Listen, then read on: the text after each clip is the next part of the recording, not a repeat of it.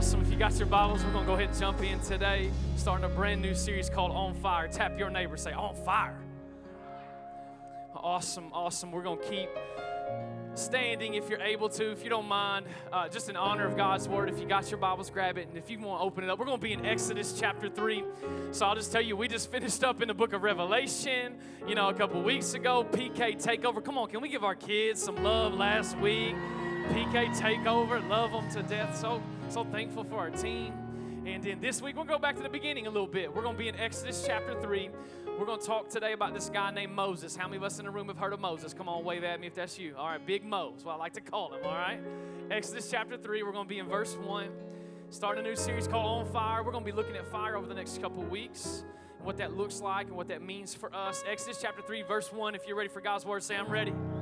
That's what it says. One day, Moses was tending the flock of his father in law, Jethro. Come on, y'all know he's country if he got a father in law named Jethro. Come on, somebody, right? I like that. That's how I read the Bible. That's how it works sometimes in my ADHD head, okay?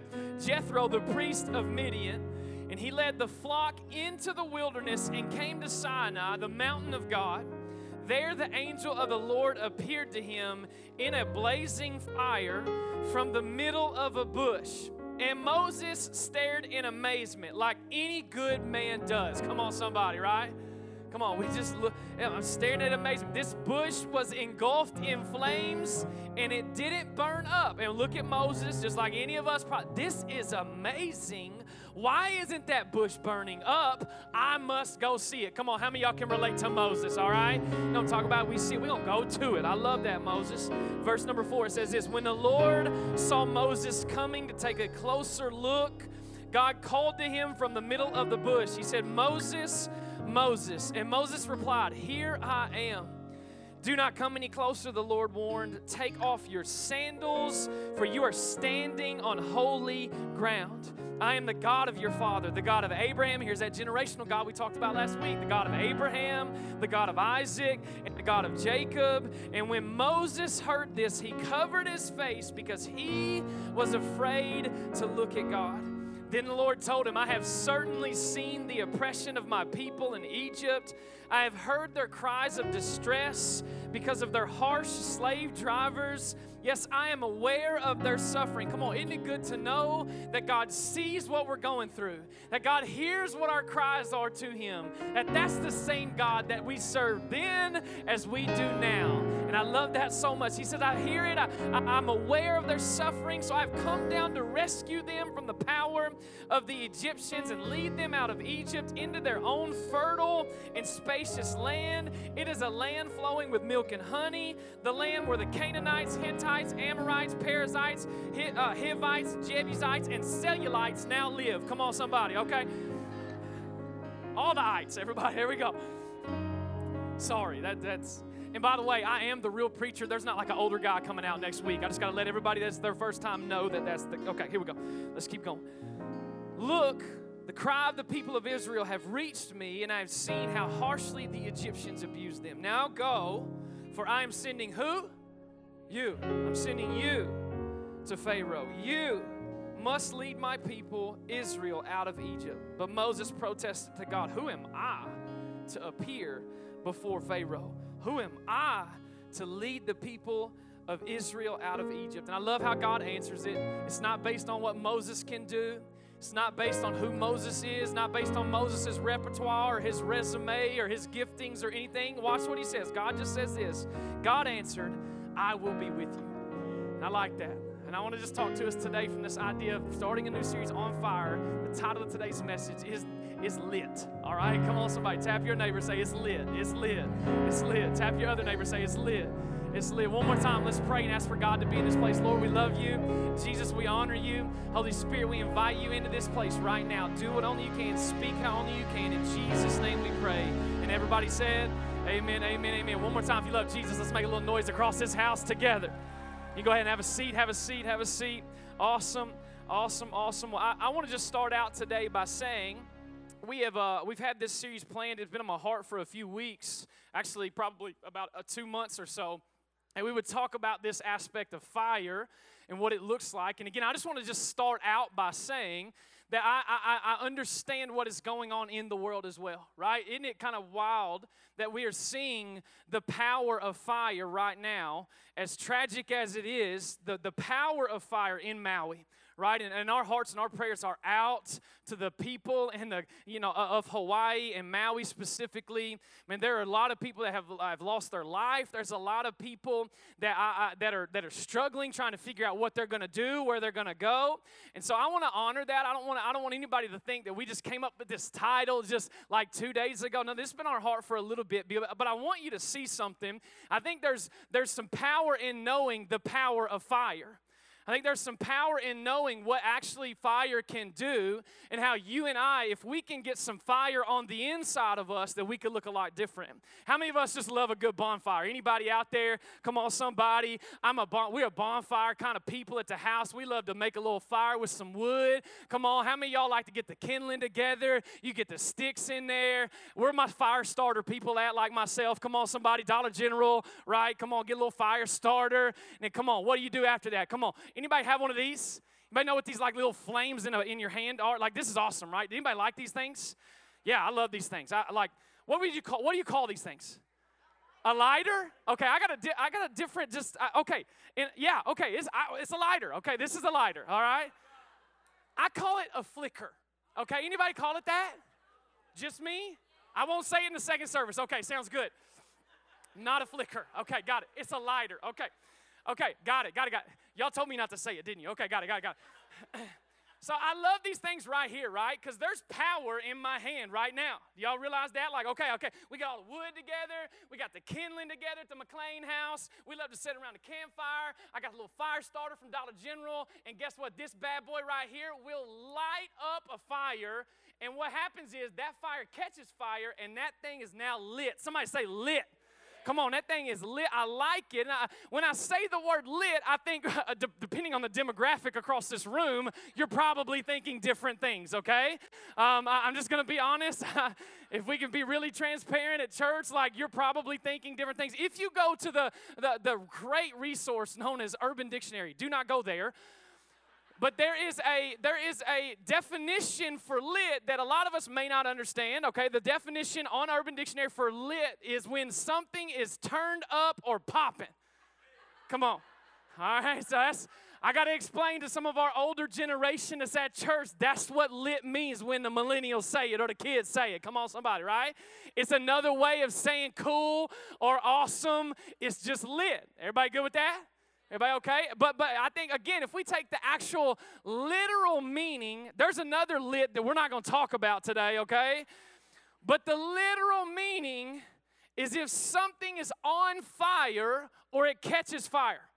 That's literally what the literal meaning of lit actually is. And I got to thinking about that again as I look around the world and as we've seen these devastating wildfires, as we've seen what's happening in Maui, I can't help but just realize that fire holds a lot of power. That there's a lot of power in fire. And what this series is all about is me and you trying to understand the power that your life will hold when you live on fire. When you live a life that looks different, and you may be thinking, how in the world can I have power? How, how in the world can I live on fire? I'm just an ordinary, everyday, get up, go to my job, care for my kids, do my kind of thing kind of person. And I want to tell you something really quick. That's exactly the same thing that Moses is doing in this story that we find this guy named Moses because, again, anybody, one more time, have you ever heard of Moses? Come on, wave at me if that's you. Come on, wave. I, I think all of us would understand, like, we've heard this guy. He's like a big name in the church. Maybe you have grown up in church, maybe you haven't.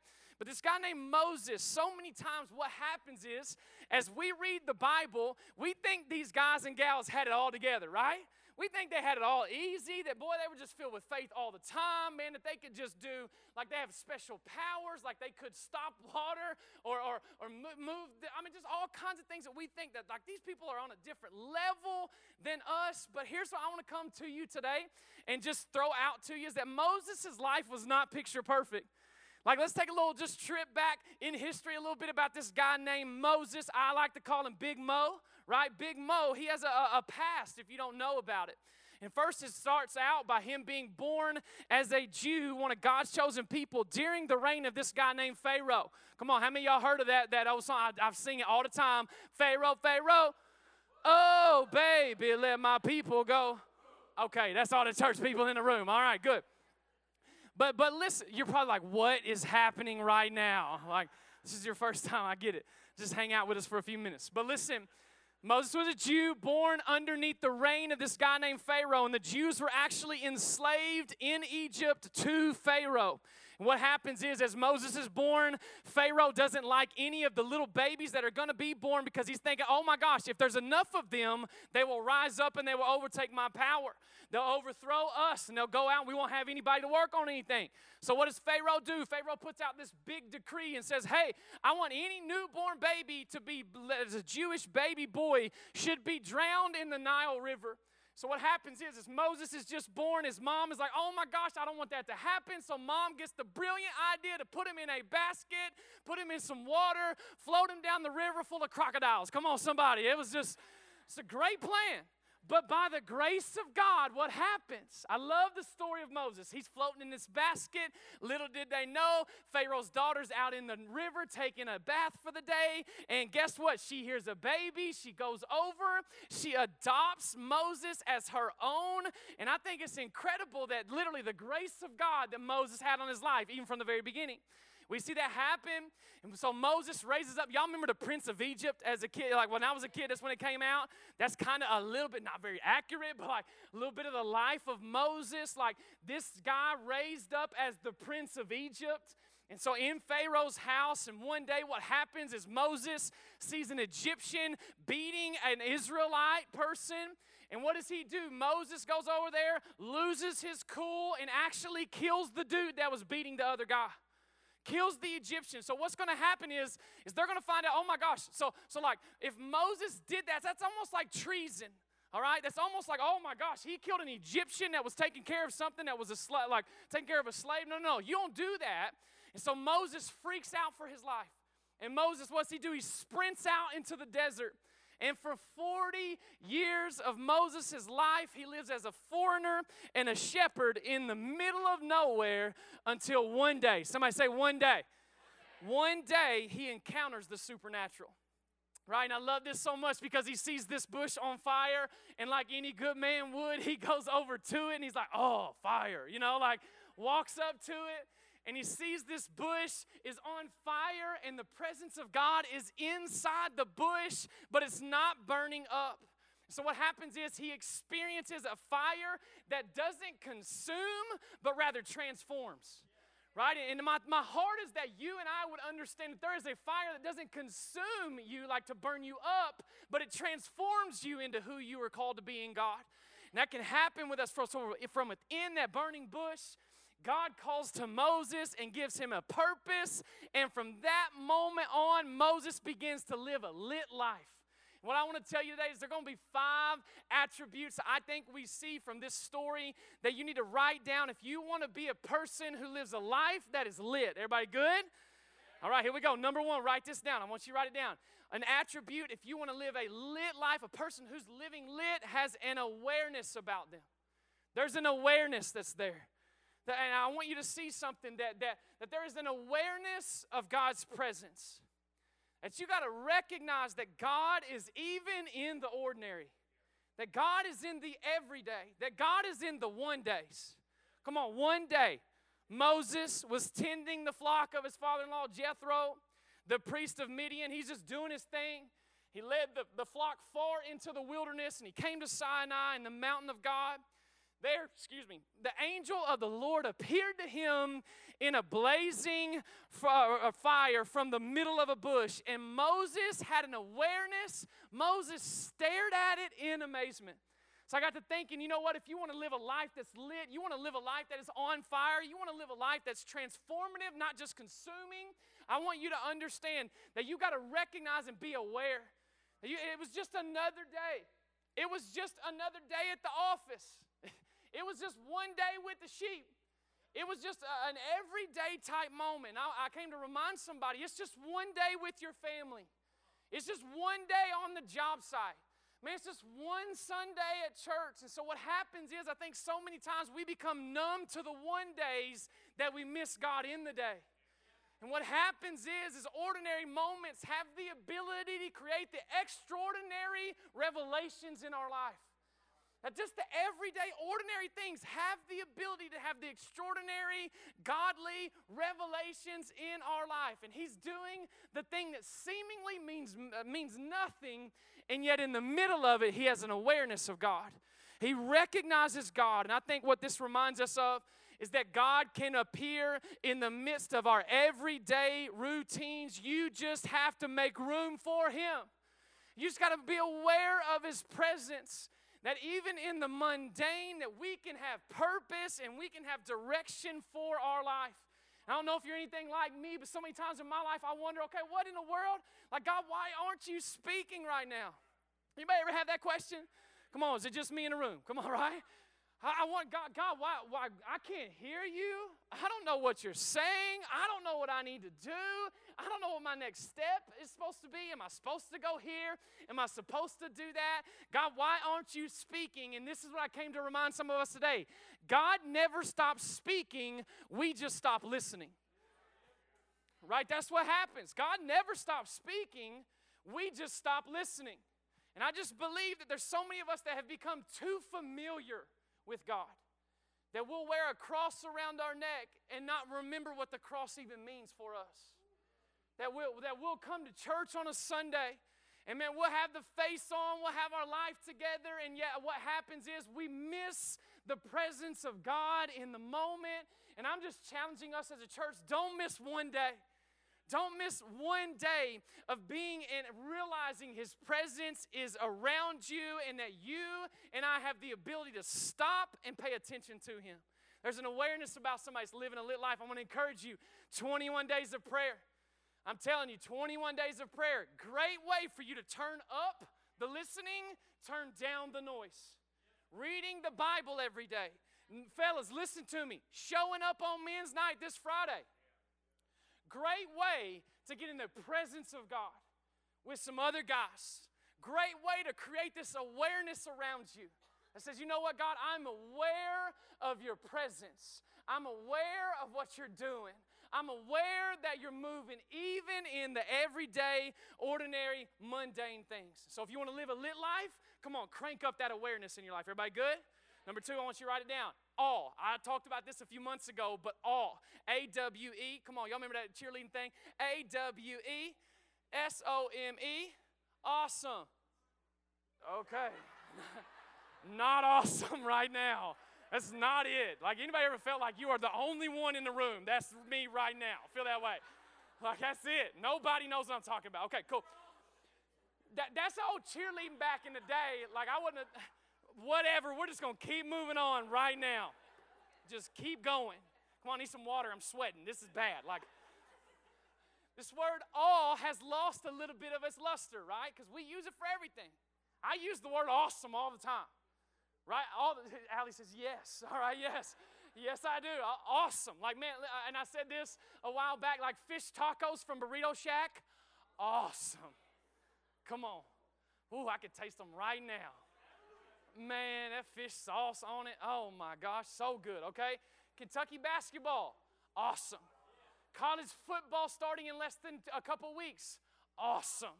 Racer basketball going to play back in Racer Arena one time for the first 20, since in the last 25 years awesome. Come on, somebody, right? Men's night, awesome. This show is awesome. That car is awesome. That house is awesome. Those shoes are awesome. Everything is awesome. And when everything is awesome, nothing is awesome. And so, what happens is we've diluted it down so much that we've lost the meaning of the root word of awe. That awe actually is this feeling and emotion of reverent respect mixed with a little bit of fear.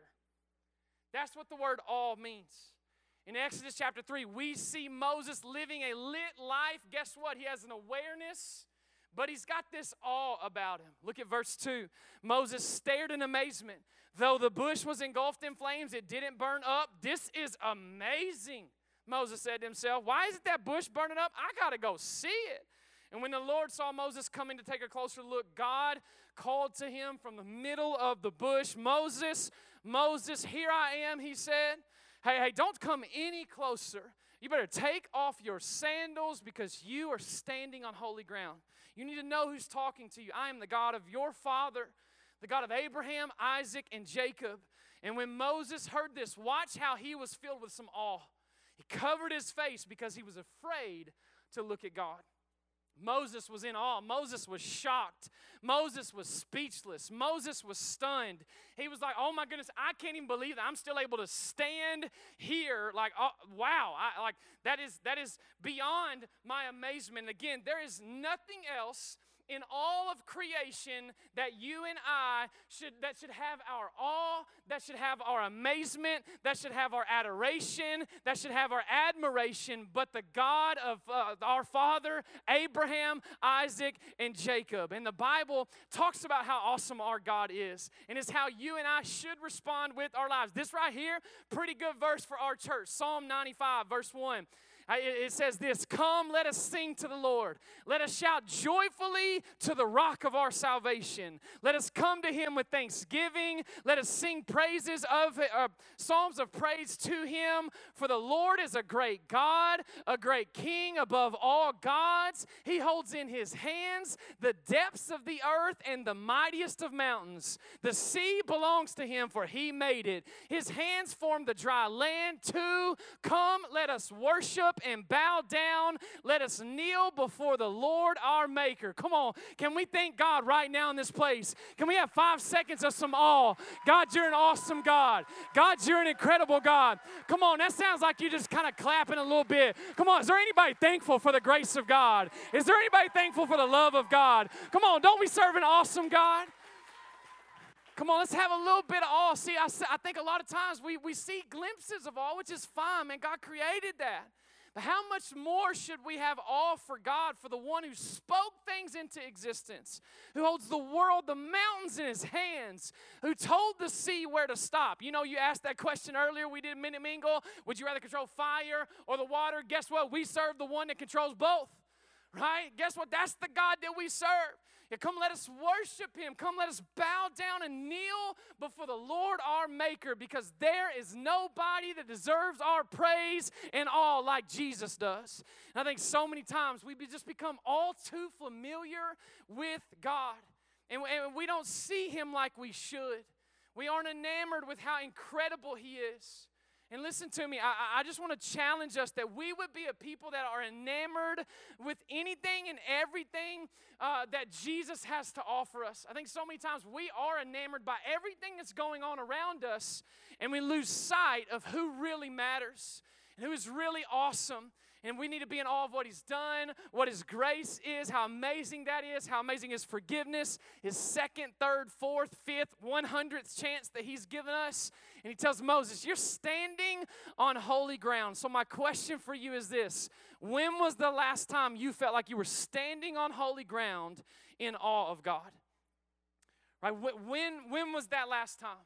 When, when was the last time that you've been stunned and in awe of the presence of God. If it's been a long time, I'm going to invite you to say, you know what, God, would you fill me with your spirit? Would you eh, help me know you more? Would you help me recognize, have an awareness of you, have an awe about me in my life? God, would you do that inside of me? And I just wonder, when was the last time your wonder and your amazement in God create, uh, turned around into worship of God? And I'm going to challenge you in a little bit. We're going to have an opportunity to do it. We're going to sing a song at the end of the service today called Authority that on one word from God, things change, things move, things look different. That's the God that we serve. Come on, if we believe that, can we give him a big shout of praise in this place today? All right, let's keep rolling. Let's keep rolling. Number three, you want to live a lit life? You got to be available. You got to be available. Available. See, the Bible talks about it right there in verse number four. When the Lord saw Moses coming to take a closer look, God called to him from the middle of the bush, Moses, Moses. And what was Moses' reply? Here I am. Here I am. I think so many times what happens is is we tell God, use somebody else, as Moses would later go on to say, actually, if you know, go and read it. God, use somebody else, but listen to me, look at me. God wants to use you. That God wants to use you. And listen, God is not looking for people who are amazing, most talented, most gifted, the best communicators, the most followers on social media. He's not looking for the amazing, He's looking for the available. He wants to see if you are available to Him to be used by Him. We sing a song around here a lot that is that word available. Like, am I available? Here I am, Lord. You can have it all. Like you can have it all. I am available to you. My time, my talent, my treasure, my life, my family, my job, my sports team, my classroom. God, it is all available to you. Everything about my life is available to you. Are you willing to put what you have into the hands of God? And are you willing to make yourself available? If you want to live a life that is lit, a life that is on fire, a life that is making a difference, a life that is transformative, listen to me. You got to start with being available. You got to start with just saying, God, here I am. Here I am. You can use me. You can do whatever you want with my life, my family, my relationships, my job, whatever you want. It's all for you, God. Come on, let's be some available people. Come on, let's be a people right now with school start. Man, we're available people. God, God, we're available to you. The next thing is this you want to live a lit life? You got to realize that you're called. That you're called. Verse 9, he, this is God talking. He says, Look, the cry of the people of Israel have reached me, and I have seen how harshly the Egyptians abuse them. Watch what he says in verse 10. Now go. Somebody say, Go. For I have called who? I've called who? You to Pharaoh. You must lead my people out of Egypt. Listen to me, look at me. You're called. I don't know who need to be reminded of that today. Don't need to be, I don't know what you walked in here with today, but you are called. And listen to me. Your calling isn't just for you, it's also for other people. That, that Moses' burning bush experience led to his mission of leading the people out of Egypt. And I want you to see that salvation is between you and God. Going out and listen, but salvation, listen to me, should also be transformative where it makes a difference in the life of others. Your salvation should make a difference in the life of other people. It can't save other people, but I'm telling you, you can't meet Jesus and stay the same. And so once you have Jesus on the inside, it should make a difference on the outside, and people around you should know a difference and feel a difference being around you versus being around somebody that does not know God.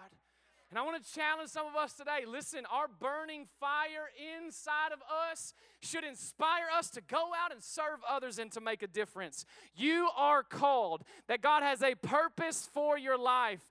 And many of you may have walked in here today, and the world, the church, a friend, a situation, the enemy, society, your past has called you something. Maybe it was a mistake, or maybe it was damaged goods, or maybe you're divorced, or maybe you're an addict, or maybe you're anxious, or maybe you're depressed, or maybe you look different, or maybe you've done too much, or maybe you're too young, or maybe you're too old. But I came to remind somebody today that you are not what the world says about you. You are not what the government says about you. You are not what the situation says about you. You're not what the past mistake has said about you. But because of what Jesus has done for you on the cross and because of who Jesus is, you are who God says about you.